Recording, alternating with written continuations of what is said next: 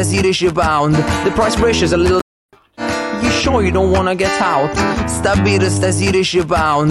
The price pressure's a little distorted. All'anima da chi è morted.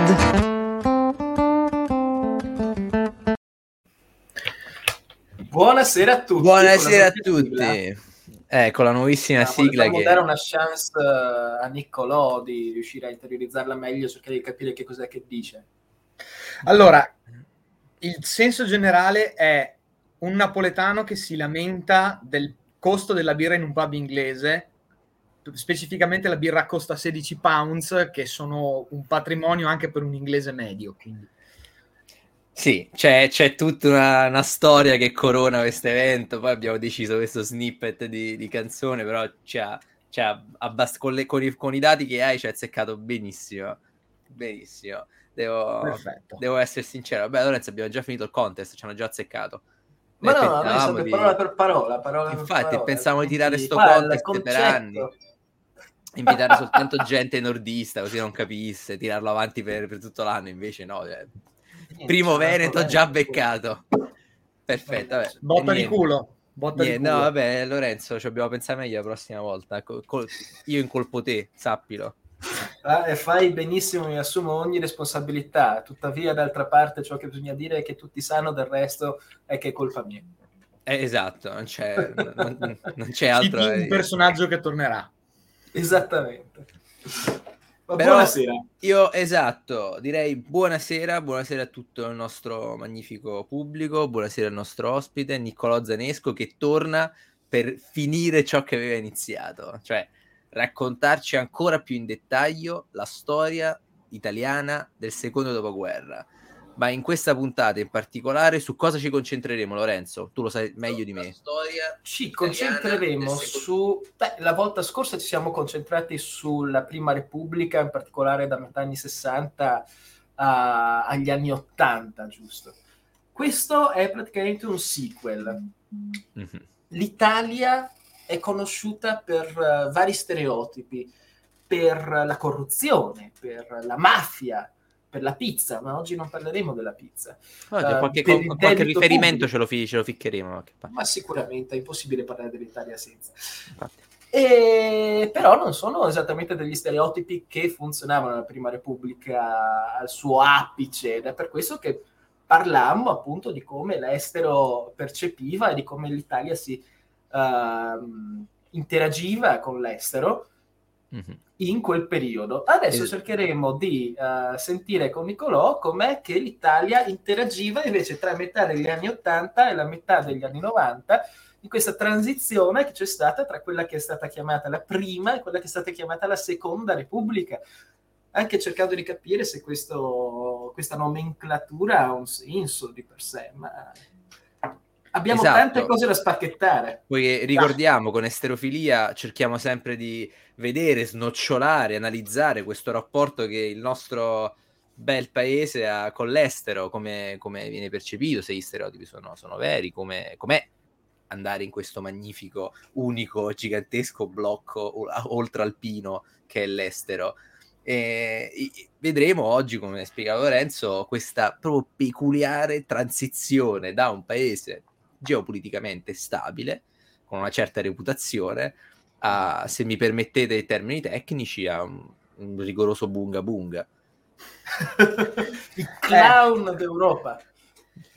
Beh, sì, è sicuramente un, un, un, no small task, oserei dire. Cioè esatto. Un, un, compito arduo, ci proviamo stasera. Certo. Sì, durante, durante, la prima nostra chiamata che abbiamo, gi- giustamente ci, ci, ci, ci diceva il grandissimo il grandissimo mister Zenesco di cominciare da una, una, una parte importante che l'Italia è sempre stata, cioè fare la porta verso l'Oriente, verso il blocco sovietico, quindi questi rapporti che c'erano fra l'Europa occidentale, l'America e l'Unione Sovietica, in cui l'Italia era in mezzo, ricordiamo l'Italia aveva il partito comunista più grande d'Europa, era abbastanza, eh, abbastanza sulla prima linea in, in questo senso, però a un certo punto, soprattutto con la famosissima o l'infamosissima Bolognina, dipende da quale parte dello spettro politico eh, ci si vuole trovare, eh, la sinistra comincia questa deriva verso una frammentazione sempre più eh, se- sempre più folta di, di partitini che non sanno dove schierarsi Sì, e che si appiccicano fra sinistra estrema e estrema sinistra per citare grandi, grandi comici. È una cosa che in realtà secondo me parte anche un po' prima. Nel senso, la svolta della Bolognina è la conclusione di un percorso. E il primo passo è stato fatto da Berlinguer nel 1977. Al congresso, al sessantennale della vittoria della rivoluzione russa, Berlinguer si alzò, andò sul palco e disse davanti a Brezhnev, uno dei più conservatori fra i premier russi, eh, la democrazia è il terreno su cui il nemico di classe retrocede. Quindi in sostanza si è presentato lì rifiutando apertamente quella che era la lotta armata tipica del marxismo-leninismo più ortodosso. Questo è stato forse il primo step in cui c'è stato un allontanamento effettivo da quelli che era la scala valoriale moscovita che a momenti costò la vita a Berlinguer, che fu vittima di un attentato dettagliatamente descritto nel libro di Alberto Menichelli in auto con Berlinguer, che vi consiglio. Eh, Letto, grazie. letto, è molto bello, in cui sostanzialmente ci fu un attentato da parte dei servizi segreti bulgari a Berlinguer. Berlinguer miracolosamente si salvò dopo essere stato colpito, lui nella sua auto diplomatica, da un camion militare che spuntò da una laterale, non si sa bene come. Il secondo passo è di circa sette anni posteriori in un episodio di Mixer, storica trasmissione politica eh, su Rai 2, Berlinguer disse si sta meglio nel blocco occidentale.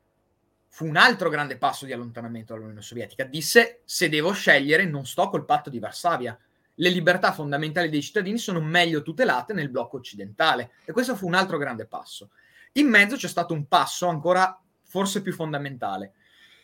A seguito del sequestro Moro, eh, il Partito Socialista Italiano, che era comunque una forza grande e importante, cambi- cambiò leadership, passò da De Martino a Bettino Craxi, che tornerà molto spesso come nome più avanti nella nostra narrazione, che sostanzialmente nella sua prima presa di posizione politica rifiutò il cosiddetto socialismo scientifico, cioè il socialismo mar- di stampo prettamente marxista, sposando il socialismo umanitario di Proudhon. Quindi una maggiore attenzione allo sviluppo anche dell'individuo, della libertà dell'individuo nei confronti dello Stato, che in realtà nella visione marxista-leninista è estremamente totalizzante. Il- lo Stato partito, in sostanza. Quindi con questa svolta i partiti, con queste tre svolte, i partiti di sinistra iniziano già sulla fine degli anni 70, all'inizio degli anni 80, a distaccarsi da quella che era la fede storica della sinistra italiana, fino ad arrivare nel 1989 con la svolta della Bolognina.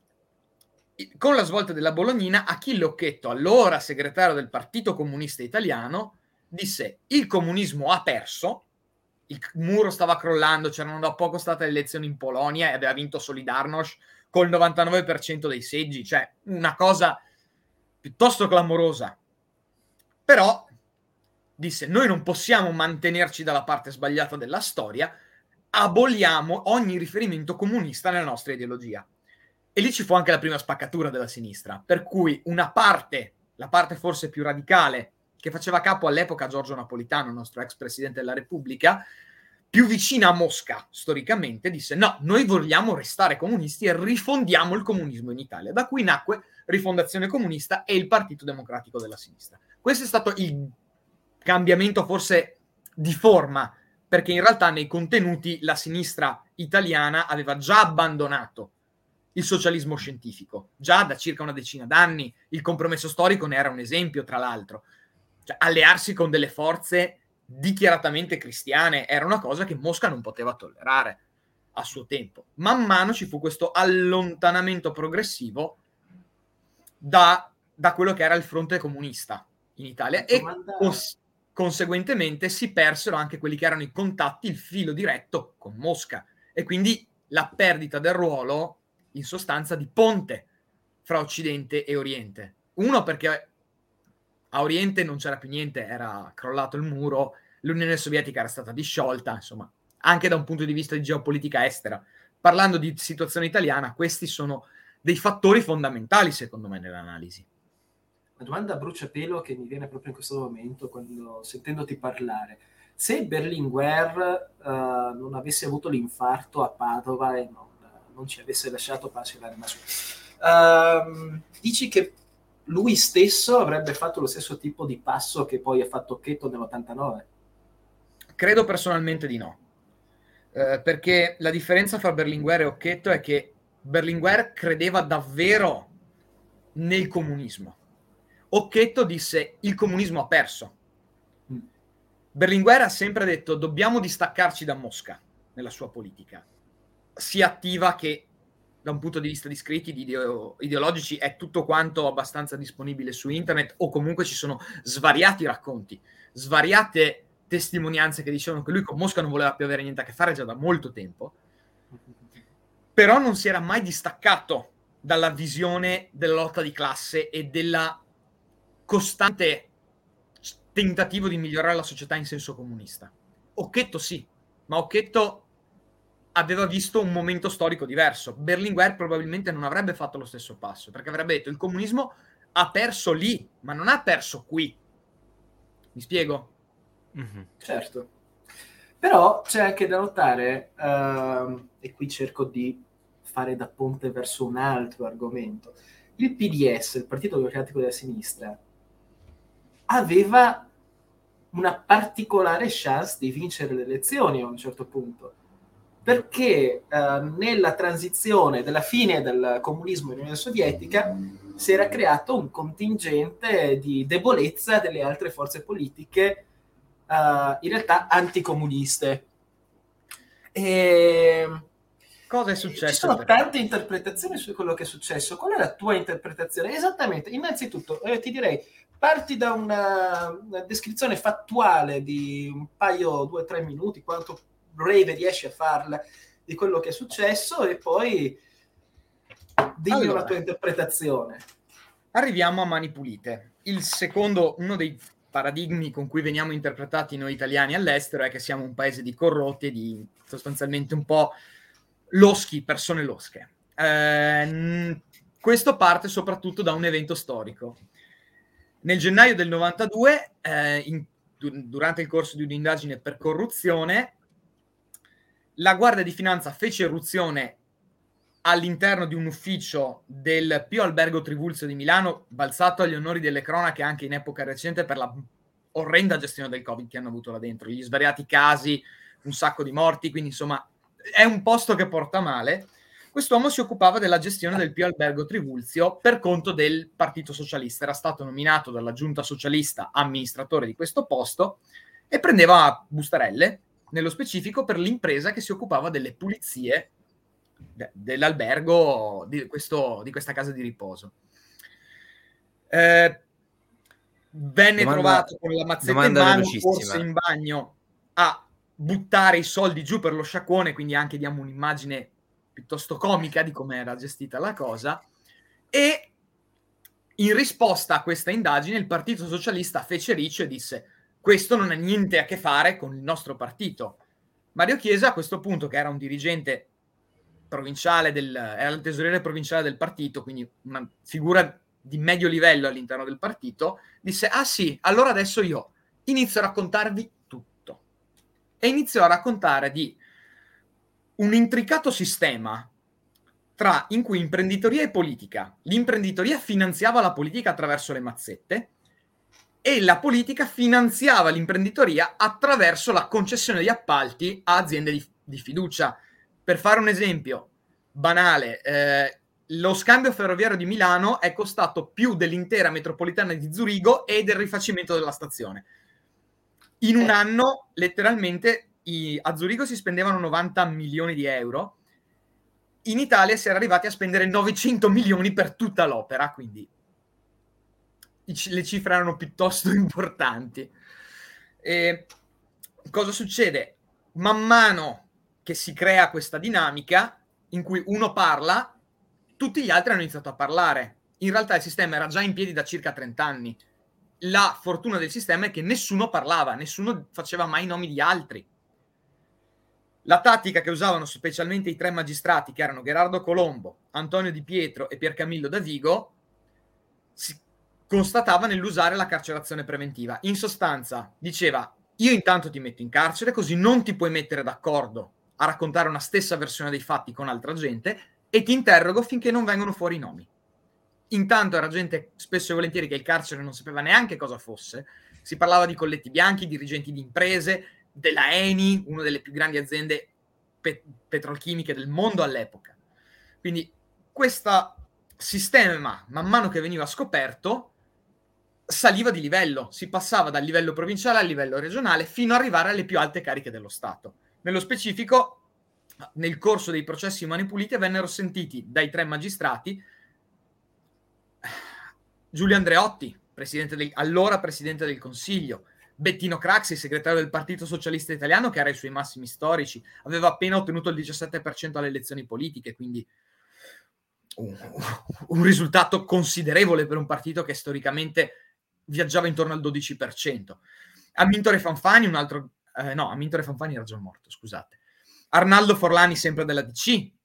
Eh, Giulio Altissimo, del Partito Socialista, del Partito Liberale Italiano stiamo parlando veramente di nomi enormi della politica italiana, che sono stati interrogati e sono stati trovati spesso e volentieri colpevoli del reato di corruzione e finanziamento illecito ai partiti. Ma quindi tutti quanti questi politici corrotti, un intero sistema che si autodefinisce corrotto, corrotto perché una delle tra parentesi, cose molto, più diver- molto divertenti è che nel corso dell'audizione di Bettino Craxi, che veniva vista come il centro delle, dell'intera inchiesta, Craxi ammise tranquillamente che la politica si finanziava in maniera irregolare o illegale e lui lo sapeva da quando, cito testuale, avevo i calzoni corti, portavo i calzoni alla corti. Alla zuava. E questo lo disse anche in Parlamento dicendo, se il finanziamento, la materia de- del finanziamento ai partiti deve essere considerata materia criminale, allora tutto il sistema è criminale, disse e nessuno può giurare qualcosa in contrario. Cioè, e ci fu un silenzio imbarazzante per l'aula. Chiariamo anche l'ex PC, il PDS venne colpito, in parte, però la differenza fu che non, ci, non si arrivò mai ai livelli più alti del Partito Comunista. E per questo un po' si salvò. Gli unici due partiti che non vennero colpiti sono partito comun- l'ex Partito Comunista, ora Partito Democratico della Sinistra, e eh, il Movimento Sociale Italiano, cioè i neofascisti. Gli unici due partiti che ne uscirono puliti, tra l'altro.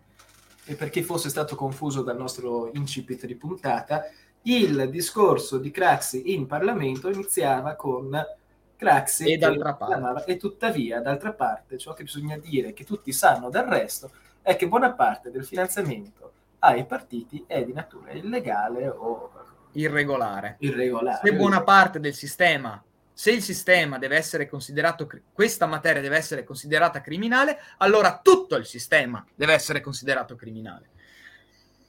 Questa per fare una, una sintesi estrema di quello che è successo in quel periodo. Bene che i giudici fossero e che abbiano istituito il processo con il pullo di mani pulite per mandare un sistema corrotto, dichiaratamente tale e quasi orgoglioso di esserlo, a casa o in carcere. Questa, questa va precisata che è una, una provocazione frecciatina di, voluta e... di Lorenzo, però l'ho vista volare virtualmente da, dall'AIA così. al Veneto. Sì. Allora, la risposta è sicuramente il sistema politico italiano all'epoca aveva bisogno di un rinnovamento era ormai diventato stantio, eccetera. Però con Mani Pulite si distrusse un intero sistema e non sto parlando solo di un sistema di potere, ma parlo di un sistema di gestione del territorio. Esempio, la gestione locale dei partiti. Vi faccio un esempio banale. Nel mio comune il Partito Comunista aveva 300 iscritti, la Democrazia Cristiana ne aveva 400, parliamo di dati del 1980, quindi dieci anni prima. Stiamo parlando di numeri importanti. Adesso gli eredi di questi partiti, il PD dovrebbe avere una sessantina, la Lega dovrebbe averne un centinaio. Quindi c'era un livello di partecipazione politica molto più forte. Venne distrutta una gestione della formazione della politica, perché c'erano le scuole di partito, le frattocchie comuniste. Lì la gente veniva formata a fare politica, sapeva cosa voleva dire, sapeva come gestire i rapporti con i cittadini e anche mantenendo un certo livello dialettico. Soprattutto gente molto preparata usciva dalle frattocchie, anche gente che non aveva una laurea. Penso a Berlinguer, che non era mai laureato, ma era stato dirigente, era stato formato alle frattocchie, alla scuola del Partito Comunista. Si buttò via il bambino con l'acqua sporca. C'erano delle cose sane nel sistema. Un radicamento al territorio, un radicamento ai valori, c'era una scala valoriale per chi faceva politica all'epoca, tutto sommato. Tant'è che una delle famigerate difese di molti politici al banco degli imputati disse io non ci ho guadagnato un centesimo, tutto quello che ho ricevuto l'ho dato al partito. Quindi si rubava, sì, ma si rubava per il partito. Questa era la, la filosofia. Era necessario un rinnovamento del sistema.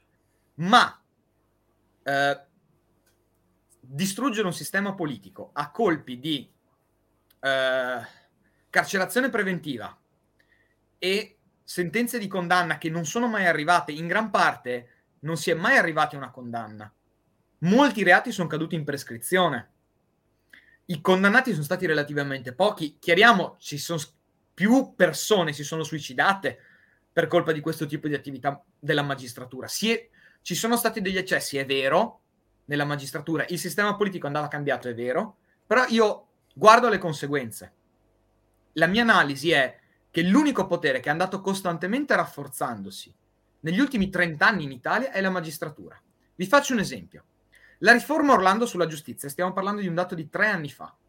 Si tratta sostanzialmente di una traduzione puntuale di orientamenti di Cassazione. Cioè il le- legislatore va a chiedere al giudice quello che dovrebbe applicare la legge al caso concreto, quale deve essere la legge. È un'inversione dei rapporti di forza e dei, del sistema dello Stato di diritto, secondo me. Ora, io non sto dicendo che è stato un golpe giudiziario. Io sto dicendo che si è creata una zona grigia, un vuoto di potere che è stato colmato dalla magistratura, distruggendo una classe politica. Questo è il mio assunto. Si poteva fare un processo, si potevano trovare i colpevoli, ma il sistema politico, come conseguenza, fatto è, crollato su se stesso. Ora, tante cose buone si sono perse, secondo me, in questa transizione. Non sto dicendo che il sistema andasse salvato a prescindere. Non sto dicendo che si dovesse fare la mossa del cavallo cosiddetta gestita da Craxi, in cui si faceva un decreto legge in cui si depenalizzava il finanziamento illecito ai partiti. Questo non è giusto, non è una cosa da Stato di diritto, è una cosa da Berlusconi. E lo dico proprio, ci arriveremo leggi ad personam in questo caso, cioè non mm. vanno fatte ed è sbagliato, voglio essere chiaro su questo. Però non è stata neanche data l'opportunità al sistema politico di rinnovarsi. Mm. È stato cancellato a colpi di carcerazione preventiva. E questa è una cosa che io imputo in parte a, ai, ai, magistrati. E mm. come conseguenza questo vuoto di potere è stato riempito da loro. Certo. Quindi Certo, io non, non, sentendo questo discorso, non, essendo uno studio sulla Cina, non posso non creare un parallelismo con quello che invece è successo sicuramente modo sicuramente più recentemente con eh, Xi Jinping, il presidente cinese che ha fatto una gigantesca riforma della Cina per abbattere la corruzione. E ehm, per quanto ovviamente il Partito Comunista Cinese sia un partito totalitario e ce ne stiamo accorgendo adesso con uh, crackdown finanziari estremi sulla ehm, finanza alternativa in Cina, e qua entra un po' la mia passione cripto, però ehm, la riforma del, della classe politica che non è avvenuta in questo modo, cioè non è avvenuta con un po'... Con, sì, una, un'influenza comunque esogena, in questo caso in italiano la magistratura, però all'interno della stessa classe politica ha fatto restare la Cina, anzi, non solo l'ha fatto rimanere un paese importante, ma l'ha, ulteriore, l'ha rinforzato ulteriormente. Che quindi, cioè, ecco, ho messo un caso studio così anche per comprendere un pochino, per concludere quello che, che intendevi, che è assolutamente un'analisi um, on point, dicono a Westminster. Passando oltre, se posso, un'altra domanda, vedendo anche un pochino il, il, tempo che scorre. Questi sono un po' gli anni, un altro grande stereotipo, eh, gli anni della, della, dell'arrivo della povertà in Italia, per vederla da un punto di vista popolare, cioè l'anno della uh, svalutazione della lira, moneta che invece nel dopoguerra era incredibilmente forte, una delle più forti del mondo. Um, arriva, arrivano gli anni 90 e comincia a svalutarsi la lira, comincia ad arrivare tassi di cambio orribili, poi magari ecco una mazzata ulteriore datoci da, uh, da una transizione verso l'euro un po' farlocca. E, il però, debito pubblico. Il debito pubblico, assolutamente, questo in questa, questa bolla di debito pubblico che, che, che esplode. esplode. Eh, sul tema economico, premetto che non sono un economista, io sono un giurista. Mhm. Però la bolla del debito in realtà nasce, ne, inizia a crescere soprattutto nei primi anni Ottanta. Eh, con una sentenza della Corte Costituzionale di cui adesso non ricordo il numero, scusa, mi scuserete, mi auguro. No, non ti scuseremo. In cui si dice... Mi mettete in croce così. sì. eh, in cui sostanzialmente si dice che l'equilibrio di bilancio, anzi il pareggio di bilancio di cui è il vecchio articolo della Costituzione, il 111, doveva essere tendenziale, quindi calcolato su un periodo di tempo, ma nessuno ha mai detto qual era questo periodo di tempo e si è fatta finanza allegra negli anni 80 e negli anni 90. Questo gonfiarsi del debito, no, beh, sono i fatti. Allora sì, detto, sì, è solo che i fatti sono ridicoli. I fatti sono estremamente ridicoli, lo dico anch'io, tant'è che quando Monti nel 2013 modificò l'articolo 81, scusate, che è quello che disciplina il bilancio dello Stato, in realtà ha fatto una legge molto più permissiva di quella che c'era, adesso, c'era prima. Cioè, la legge, sul, lo, la legge di formazione di bilancio che c'è adesso è molto più lassista rispetto a quella che c'era prima della riforma. La cosa paradossale, perché adesso si parla di equilibrio di bilancio, non di pareggio. La precedente formulazione dell'articolo 81 della Costituzione era chiara, diceva ogni, a ogni nuova uscita deve corrispondere una nuova entrata. Diretto, non era difficilmente interpretabile. Si formò questa interpretazione e si disse ok, pompiamo denaro nell'economia, svalutiamo la lira, quindi l'inizio della svalutazione della lira è già negli anni 80. Si inizia a dire va bene, carichiamo l'inflazione, tanto denaro in circolo ce n'è. Ma era una crescita economica, quella degli anni 80, farlo, fittizia, era una bolla speculativa che prima o poi sarebbe scoppiata i bot continuavano a rendere perché tanto si continuava a stampare moneta, continuava a salire il rendimento e il debito continuava a salire perché ovviamente i tassi di interesse con una svalutazione della moneta diventano un pochino più meno favorevoli, ecco, diciamo allo Stato. Cosa succede? Con gli anni 90, all'inizio degli anni 90, la finanza si accorge di questo trucchetto che stava andando avanti in Italia, di questo tipo, di questa finanza allegra in sostanza, Ricordiamoci l'allora ministro Paolo Cirino Pomicino, ministro del bilancio con una laurea in medicina. Così insomma. Piccola perla, piccola chicca che vi lascio. E la conseguenza fu che si iniziò a scommettere contro l'Italia. Il primo che fu fu Soros. George Soros, di cui adesso si sente tanto parlare, ma mm. in realtà Soros fece una scommessa diversa, disse l'Italia riuscirà a ripagarmi quando si accorse che il suo investimento non stava pagando, iniziò a vendere titoli di debito, i titoli che lui aveva comprato. Siccome lui iniziava a vendere ed era un grandissimo compratore, tutti iniziarono a vendere. In sostanza, i, i CCT, i buoni del tesoro, secondo la vecchia denominazione, persero completamente di valore. La lira cominciò a svalutarsi ancora di più, l'inflazione salì, al, salì in ma- maniera vergognosa, non dico ai livelli del Venezuela, ma c'eravamo vicini. E Quindi faccio un attimo una postilla per gli appassionati. Um, all'epoca l'Italia faceva parte del, serpente, del, sistema monetario europeo o il serpente europeo chiamato SME, in cui praticamente dopo che uh, i tassi di cambio, dopo la fine del gold standard, i tassi di cambio uh, iniziavano ad andare tutti quanti sballati dove volevano, la comunità economica europea ha deciso, uh, ok, i i tassi di cambio tra paesi europei possono variare, possono variare soltanto verso su un certo limite al di sopra di una media e al di sotto di una media, ma dei limiti ben predefiniti. Mm-hmm. E quindi si poteva creare una fluttuazione, ma all'interno di un seminato, da cui appunto anche l'immagine mm-hmm. del serpente, e, uh, e, bisognava restare all'interno di questi limiti, dei limiti dello SME cosa succede? Questa cosa con l'inflazione mi sa che è andata un pochino... Siamo andati fuori, siamo eh. usciti dal serpentone europeo, siamo stati espulsi. Per rientrare si fece ricorso a una delle misure più impopolari e draconiane che sono mai state gestite da un, da un, un governo, e cioè il prelievo forzoso del 6% da tutti i conti correnti. Cioè tutti quanti adesso vi preleviamo il 6% dei vostri beni in banca, sono dello Stato. Intanto ripieniamo un po' il bilancio così. In qualche modo, il governo Amato nel 93 fece questo famoso prelievo forzoso. Cioè, l'economia italiana era un'economia drogata negli anni 80, drogata da finanziamento pubblico che non avevamo. In realtà, alcuni dicono che il debito pubblico è da attribuirsi almeno in parte a Tangentopoli, ma è vero in parte che i prezzi delle commesse pubbliche salivano, ma il problema era a monte, cioè la spesa inutile che già c'era prima. Non stiamo parlando di, eh, de- del- dell'aumento dei costi della manodopera o, o cose di questo tipo, stiamo parlando di una cosa molto semplice, il fatto che negli anni 80 si poteva andare in pensione a 36 anni. C'è gente che ha lavorato letteralmente 5 anni nella sua vita e poi è andata in pensione.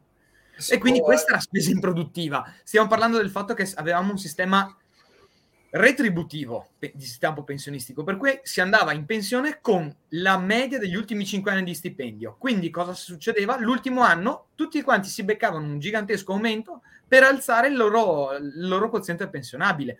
Cioè questa, questa era la spesa veramente improduttiva all'epoca. Poi, correggimi se sbaglio, ma si poteva eh, anche tracciare magari una linea rossa eh, sul fatto che eh, la spesa improduttiva può anche essere una speculazione edilizia o comunque tutto quanto, ehm, tutti quanti quegli investimenti che sono stati fatti al fine di fare investimenti eh, così che appunto l'imprenditoria che finanzia la politica potesse stare buona e avesse un continuo afflusso di denaro, un continuo... E che in questo senso quindi si può tracciare una linea rossa tra la crescita del debito e il sistema corruttivo della politica. Credo che sia difficile, in tutta onestà, tracciare una linea rossa netta, perché eh, sono cose che ho visto, cioè una città da 10.000 abitanti ha bisogno da, di 6 depuratori, questo è una spesa improduttiva. Molte cose che sono state fatte in quel periodo sono cose che sono sostanzialmente utili. L'interscambio di Milano adesso è uno dei motivi per cui abbiamo l'alta velocità in Italia. Cioè, ricordiamoci, parte di quella spesa inutile, di quel tipo di commesse, cosiddette cattedrali nel deserto, chiamiamole come vogliamo, in realtà erano effettivamente investimenti strutturali. Quindi dire che tutto era spesa improduttiva non mi sento di dirlo. Dire che ci fosse una parte di opere inutili, beh, eh, ripeto, ci sono città che hanno sei depuratori di cui nessuno funziona. Questi sono fatti. Eh, soprattutto mh, parliamo di zone un po' più meridionali del paese, nel nord un po' meno. Ma gran parte delle, della corruz- del- dei fatti di corruttela ruotava intorno a piccole commesse. Finanzia- cioè, lavori di pulizia delle scuole, dei- delle case di riposo, il rifacimento delle strade. Stiamo parlando di opere veramente piccole, per cui l'aumento di costo non era così rilevante sul bilancio dello Stato. Il vero problema era il resto della spesa improduttiva, cioè la spesa di questo tipo. Non stiamo parlando solo delle opere. C'è un eh, Michele Martinazzo che eh, innalza una domanda che in effetti è interessante proprio a livello anche psicologico di percezione. E allora, perché se gli amici governanti del passato erano inadatti e facevano scemenze, per i nostri ascoltatori di Spotify non è scritto scemenze, si dice che non ci sono più non gli statisti di una volta. Perché si dice che non ci sono più gli statisti di una volta? Allora, posso provare a dare una risposta rapida. Eh, credo che sia per una questione di formazione politica. Nel senso, la classe dirigente pre-Mani Pulite veniva formata alla politica e non dalla politica. Nel senso, molte persone che adesso ricoprono incarichi importanti, penso al segretario della Lega, alla segretaria di Fratelli d'Italia, al segretario di Italia Viva, al segretario del PD, cioè tutto, in tutto l'arco costituzionale Questo, gente questo che modo di evitare nomi è spettacolare. diciamo che tutto l'arco parlamentare ha questo tipo di, di carriera. È gente che ha cominciato a fare politica attivamente nel periodo immediatamente successivo a Mani Pulite o di poco precedente e è partita già in tema di campagne elettorali con un certo tipo di mentalità indirizzata all'acquisizione del consenso mero e senza avere un'idea politica sotto, senza avere una, uno sostrato ideologico, che è quello che differenzia sostanzialmente lo statista dal politico. Per, cito De Gasperi. Il politico è quello che pensa alla prossima elezione, lo statista è quello che pensa alla prossima generazione. Quindi, in questo senso, secondo me, si dice non ci sono più gli statisti di una volta, ma perché sostanzialmente la nostra classe politica attuale manca di visione a medio-lungo termine. Questa credo che sia la risposta che posso che d'altronde fu, fu, l'argomento della primissima puntata con Niccolò. Ricordo qui in sede, andatevela a sentire senza, senza edulcorare troppo l'invito. Andate. Ma a proposito di visione a medio e lungo termine, uh, del tuo sfondo, proprio la visione a lungo campo del, del tuo video, esatto. Vedo che c'hai una bella foto di Giovanni Falcone e Paolo Borsellino, pace all'anima d'oro, uh, e sempre siano lodati. Um, stiamo effettivamente parlando anche di quegli anni, degli anni delle stragi di mafia, che appunto magari non serve che entriamo nel dettaglio, sappiamo che sono iniziate dalla Sicilia, sono, hanno avuto un'escalation sempre più grande fino al maxi processo che poi ha mandato anche le teste di Cosa Nostra e ha fatto emergere la cupola e la struttura della mafia siciliana per poi mandarne buona parte in carcere e che si è conclusa anche con, una, con la morte di Falcone Borsellino e poi con gli attentati in tutta quanta Italia. Ma in che, in che modo questi fatti si incuneano nella vita politica italiana? Allora, stiamo parlando degli attentati. La morte di Giovanni Falcone sostanzialmente costò la presidenza della Repubblica a Giulio Andreotti. Perché? La dico in maniera abbastanza semplice. Ora, uno dei delle sottotrame del maxi processo era il rapporto che intercorreva fra la mafia e la politica. Processo che tendenzialmente è ancora in corso, tra l'altro, il processo cosiddetto Stato-mafia, i rapporti fra lo Stato e la mafia, la cosiddetta trattativa fra lo Stato e la mafia per far cessare le, eh, le stra- lo stragismo di mafia, ma ci arriveremo brevissimamente. Si diceva che è accertato dalla magistratura che ci fossero dei rapporti fra alcuni politici dell'area della democrazia cristiana e la cupola mafiosa. Con la morte di eh, Giovanni Falcone, un politico compromesso in un certo senso, non era eleggibile a capo dello Stato.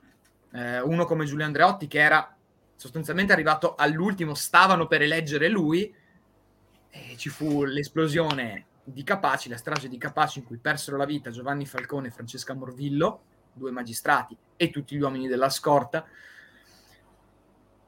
E era necessario dare una risposta politica anche alla mafia, che pensava che attraverso l'uccisione di questi magistrati avrebbe potuto trattare con lo Stato. Questo era l'assunto secondo cui la mafia cominciò poi con la stagione dello, della, dello stragismo, era proprio quello di costringere lo Stato a trattare con la mafia, mm-hmm. di rimuovere la legge Rognoni La Torre, cioè la legge che istituiva il reato di associazione delinquere di stampo mafioso di cui all'articolo 416 bis del codice penale.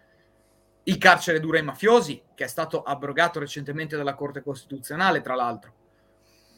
Eh, quindi tutta una serie di richieste che erano state fatte. La risposta ovviamente non poteva, doveva essere leggere a Presidente della Repubblica un volto che rappresentasse una sorta di difesa, di sicurezza, di risposta dello Stato. E venne eletto quello che era stato più, più volte ministro della difesa, Oscar Luigi Scalfaro.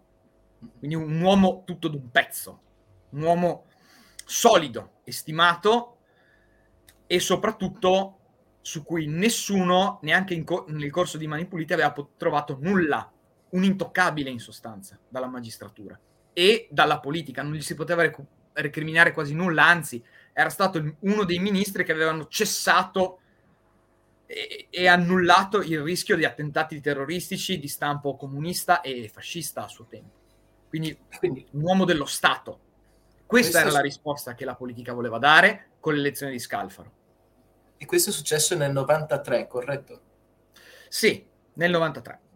Per cui stiamo parlando di uh, un uh, biennio, triennio di anni, dal 92 al 94, sì. in cui ci sono stati gli attentati a Falcone e Borsellino, le stragi di Capaci e di Via D'Amelio, il maxi processo era finito ma aveva avuto queste ripercussioni, c'era Tangentopoli in corso. corso. C'era stata la strage di Via de Gergofili, c'era stata la strage di Milano 2, cioè gli attentati a Via de Gergofili a Via Mila- e a Milano 2, c'era stato il tentativo di assassinio di Maurizio Costanzo, che era uno dei giornalisti più importanti in Italia all'epoca, insomma era un periodo particolarmente intenso.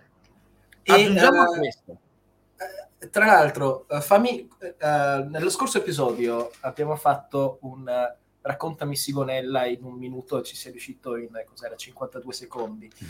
Um, raccontami il decreto Mediaset, il decreto Berlusconi in un ok. Il decreto Berlusconi sostanzialmente trattava, permetteva a chi aveva emittenti private che trasmettevano su tutto il territorio nazionale di continuare a farlo al momento, negli anni 80, l'unica rete nazionale disponibile erano le reti RAI, RAI 1, RAI 2 e RAI 3. Nello stesso periodo alcuni imprenditori, specialmente Berlusconi, avevano iniziato a acquistare una serie di reti locali trasmettendo le stesse trasmissioni alla stessa ora su tutte le sue reti locali. Così facendo, creando una sorta di, naziona- di rete nazionale e creando un duopolio tra RAI e Mediaset all'epoca. La, eh, il decreto Berlusconi permise e rese tutto quanto di questo legale, cosa che non era prima. E questo facendo tornare secondi. il presidente del Consiglio Craxi a Roma per farlo approvare perché uh, era successo che il Parlamento aveva bloccato tutte quante le reti Mediaset. Esatto. E per farle ripartire Craxi ritorna dalla visita di Stato. Tac, approvato. Mm-hmm. E perché uh, ti butto dentro il calderone il decreto. Perché... Mi stavo chiedendo esattamente questo, come mai hai buttato all'improvviso così Berlusconi in tutto ciò? Eravamo rimasti nel 93 con Scalfaro, eh, eletto... Perché? Esatto, Scalfaro, c'erano poi appunto tutti quanti questi politici che iniziavano a dire da Roma, io rubo, rubo per me, rubo il partito, ma comunque Roma si può definire un pochino come dire, alcuni malelingue avrebbero potuto definirla ladrona. E... Quelle malelingue che sono comunque finite a processo per Tangentopoli, tra l'altro. esatto. Cioè, c'è l'interrogatorio di Bossi su YouTube, cioè cercatelo, eh, anzi è una cosa abbastanza ilare. Ma in tutto questo, il PDS, i vecchi comunisti, si ritrovano a essere appunto, come dicevi, scalfitti a malapena da Tangentopoli assieme all'MSI, però l'MSI Vabbè, anche lì stava in realtà, in realtà c'era Gianfranco Fini che stava rivoltandolo come un calzino e creando alleanza nazionale, abbandonando i, i rigurgiti fascisti, come li chiamava, e, e quindi il PDS nelle elezioni del 93, 94, 94 ha vinto le elezioni, perché la no. DC, il PSI erano tutti quanti con le uh, braghe, cioè che stavano venendo la, Era una gioiosa macchina da guerra che avrebbe vinto questa guerra. La gioiosa macchina è... da guerra di Occhetto. Contro chi? No. Contro nessuno, non c'è più nessuno. Sono tutti quanti processati, sono tutti quanti. Andreotti, per carità, è ancora fuori, ma Craxi è già scappato in Tunisia o vado errato? Il PS no, no, non c'è più. La democrazia cristiana si sta sciogliendo praticamente, non c'è più niente. Ecco. In quel momento una delle cose fondamentali di quel periodo è che la gente aveva iniziato a perdere fiducia nella politica, nella politica di mestiere. Quindi c'era necessità di qualcosa di nuovo, di un rinnovamento del sistema, cosa di cui ho già parlato. E il rinnovamento del sistema venne da una fonte familiare per molti italiani, specialmente per i tifosi del Milan che all'epoca avevano parecchio da festeggiare. Io stesso, ma io non ero ancora nato. e, ehm, cioè il presidente di Mediaset, di Fininvest, uno dei gruppi più grandi italiani, uno dei più grandi gruppi industriali ed economici italiani, Silvio Berlusconi. Silvio Berlusconi nel 1994, con un annuncio a reti unificate compresa nella RAI, perché L'Italia lo usò come è spazio il paese che amo. il genio annuncia la sua discesa in campo contro i comunisti, contro la sinistra, perché riteneva, ha ragione tra l'altro, secondo me, che l'Italia non potesse stare con chi fino a ieri stava con i comunisti. Questo era il suo assunto e conseguentemente trasformare, portare in Italia una rivoluzione liberale che in realtà non era mai arrivata, le liberalizzazioni in, ter- in tema di economia, la cessione del patrimonio industriale dello Stato, l'ENI, Trenitalia, tutta co- all'Italia, tutta cose che andavano privatizzate, come in Inghilterra. Usiamo la cura della Thatcher. Tra l'altro ci ricolleghiamo al primissimo episodio di Esserofilia in cui abbiamo parlato di come la persona che ha uh, fatto da filo conduttore tra tutti i governi dall'inizio della Seconda Repubblica, Berlusconi, Prodi, D'Alema, di Sinomini, e che ha fatto, portato a termine buona parte delle liberalizzazioni che sono state fatte, è stato in vari ruoli Mario Draghi. Attuale Presidente del Consiglio, Mario Draghi. Andatevi sempre a vedere la puntata. Assolutamente. Sì, infatti è un podcast di qualità estrema, anzi ringrazio Ri- e spero di non, di non farla decadere troppo io. Ringraziamo noi, ringrazi- anzi, anzi Assolutamente. fare- faremo, Quindi- cercheremo su Spotify, facciamo un po' di tagli e cuci, cerchiamo di sistemarli. Per concludere la questione di Berlusconi. Berlusconi quindi ha scommesso che sarebbe riuscito a vincere le elezioni contro la sinistra, mante- costruendo una sorta di partito azienda, cioè un partito che ricalcasse la struttura aziendale delle sue imprese, che avevano un estremo successo, tra l'altro. Sul finanziamento di Berlusconi c'è molto da dire e non è il momento, perché E sennò Biagio avremo- Mattiuzzo però ci tiene ad aggiungere un suo di commento che grazie, Grazie. Mangano ci hai salvato, potresti dare un attimo di contesto, non riesco a capire che cos'è che si stia riferendo Biagio. Vittorio Mangano era lo stalliere di, eh, villa, della villa di Berlusconi a Mhm. Arcore. Il signor Mangano, oltre che fargli da stalliere, era anche la guardia del corpo sua e dei suoi figli in un periodo in cui c'erano rapimenti, insomma, a fini di riscatto e non solo. Se non che il signor Vittorio Mangano è stato condannato per associazione a delinquere di stampo mafioso e in sostanza pare che una parte dei finanziamenti a Fininvest, quando è nata, provenissero da ambienti mafiosi. Questo è quello che viene trattato svariate volte da molti giornalisti, Travaglio in primis. Eh, Aggiungo anche come nota di colore eh, che Mangano appunto come stalliere si occupava dichiaratamente dei cavalli della villa eh, di Berlusconi.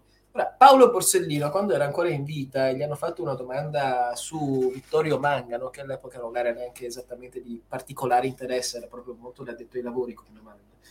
Ehm, Borsellino commentò sul fatto che Mangano gestiva le partite di droga della- che dalla Sicilia arrivavano in Lombardia e che il nome in codice che dava alle partite di cocaina era Cavalli.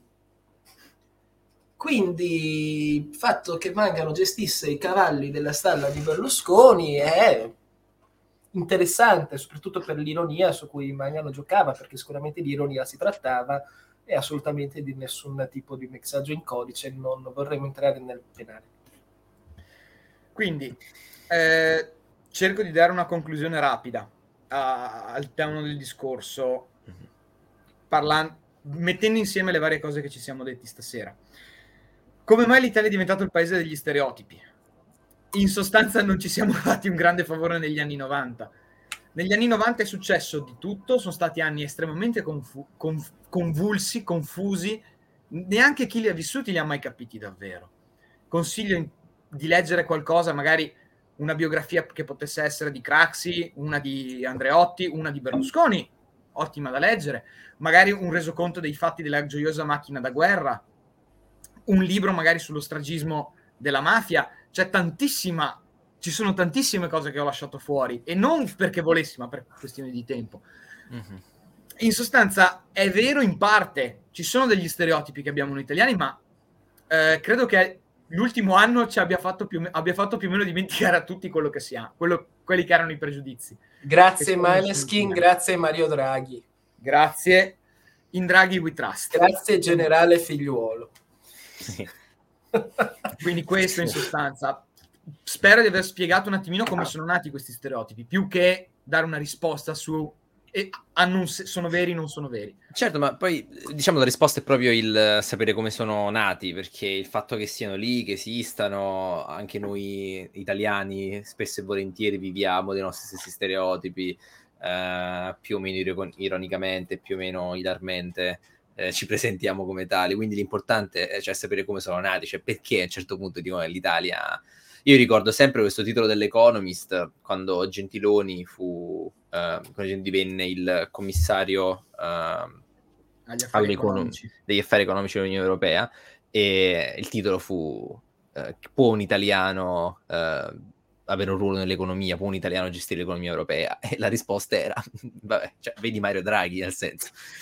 Quindi non lo so. Però l'Economist, giornale inglese, eh, molto in vista, molto molto letto, campava attraverso questo articolo, campava di questo stereotipo che l'Italia non, non, sa fare economia, che non può fare economia e che tutto quello che è il contrario di Remida, quello che tocca diventa arido e, e non sicuramente povero. Quindi sì, è importante sapere come siamo arrivati a questo punto anche per poter distruggere. Cioè, io vedo anche qua a Londra una gigantesca parte delle start-up, delle istituzioni finanziarie sono italiane. Quindi campano i soldi nostri in parte, non tutto, in parte è vero, sì. assolutamente. Però una, una, cosa proprio così mm-hmm. che dico, tanto per siamo il terzo contributore netto dell'Unione Europea, quindi certo. Cioè, assolutamente. se la Polonia adesso si lamenta perché non gli arrivano più i soldi, a noi sinceramente fa solo che comodo, magari qualcosa torna indietro anche a noi. Quindi, d'altronde, sì, shout out to Orban in Ungheria proprio. Comunque, eh, Niccolò, io ci avrei un'ultimissima domanda, però devo, devo raccontarti un piccolo aneddoto prima. Nei miei vari viaggi mi sono ritrovato nella provincia di Rimini con un mio grande amico, Ceruozzo, a cui faccio un saluto. Un momento, ti abbiamo perso per circa 20 secondi. Mi avete perso per circa 20 secondi? Chiedo Venia. Io Dicevo, l'ho perso. Eh, mi sentite? Sì, adesso sì. sì. Ok. Dicevo, nei miei vari viaggi questo mio veloce aneddoto, mi sono ritrovato eh, nella provincia di Rimini con il mio grande amico, che ripeto è Ceruozzo, se, se non mi avete sentito, Ceruozzo di cui saluto, eh, e ci ritrovammo a San Leo, un comune su un monte, uno dei vari monti e Appennini romagnoli, e c'era una panchina su cui ci sedemmo e questa panchina dava su un burrone, c'era il nulla dopo non sono pervertito, sono solo italiano. Michele Martinazzo, sono d'accordo, non ho niente da ridire al riguardo. Ci, ci troviamo su questo burrone, cioè c'era la fine de- della roccia e poi c'era il nulla, il panorama. E lì per lì ci trovavamo a chiacchierare così colà e uscì fuori la domanda, non mi ricordo se mia o sua, eh, se a un certo punto qui a San Leo compare il demonio e ti dice mi dai la tua anima e ti do uh, tutto quello che vuoi, va bene, cioè accetti. E io risposi, guarda, cioè, ci mancherebbe altro assolutamente, non me ne frega niente, anzi, quasi quasi faccio controfferte dico, posso, posso, diventare io un dannato, divento io un, un, tuo servo e faccio io male agli altri, così me la, me la scampo pure, e me ne frega, ti vendo l'anima e poi, poi faccio, faccio il tuo volere, signore oscuro e mi ero già fatto un piano. E poi lui mi chiede: ma, ma è importante, cosa gli vai a chiedere? Cioè, cosa tu venderesti anima per cosa? E io presa, non lo so, così, due piedi, boh, soldi, fama, mm, onniscienza. E fa, e vedi, qua è sbagliato. Questo è un grande errore, perché se tu chiedi tutto, poi fra due anni ti annoi, e poi che fai fino a quanto campi? Cioè, ti annoi, non vuoi più vivere, cioè finisce là fai due anni di gioia e poi finisce là. Tu devi fare come Berlusconi.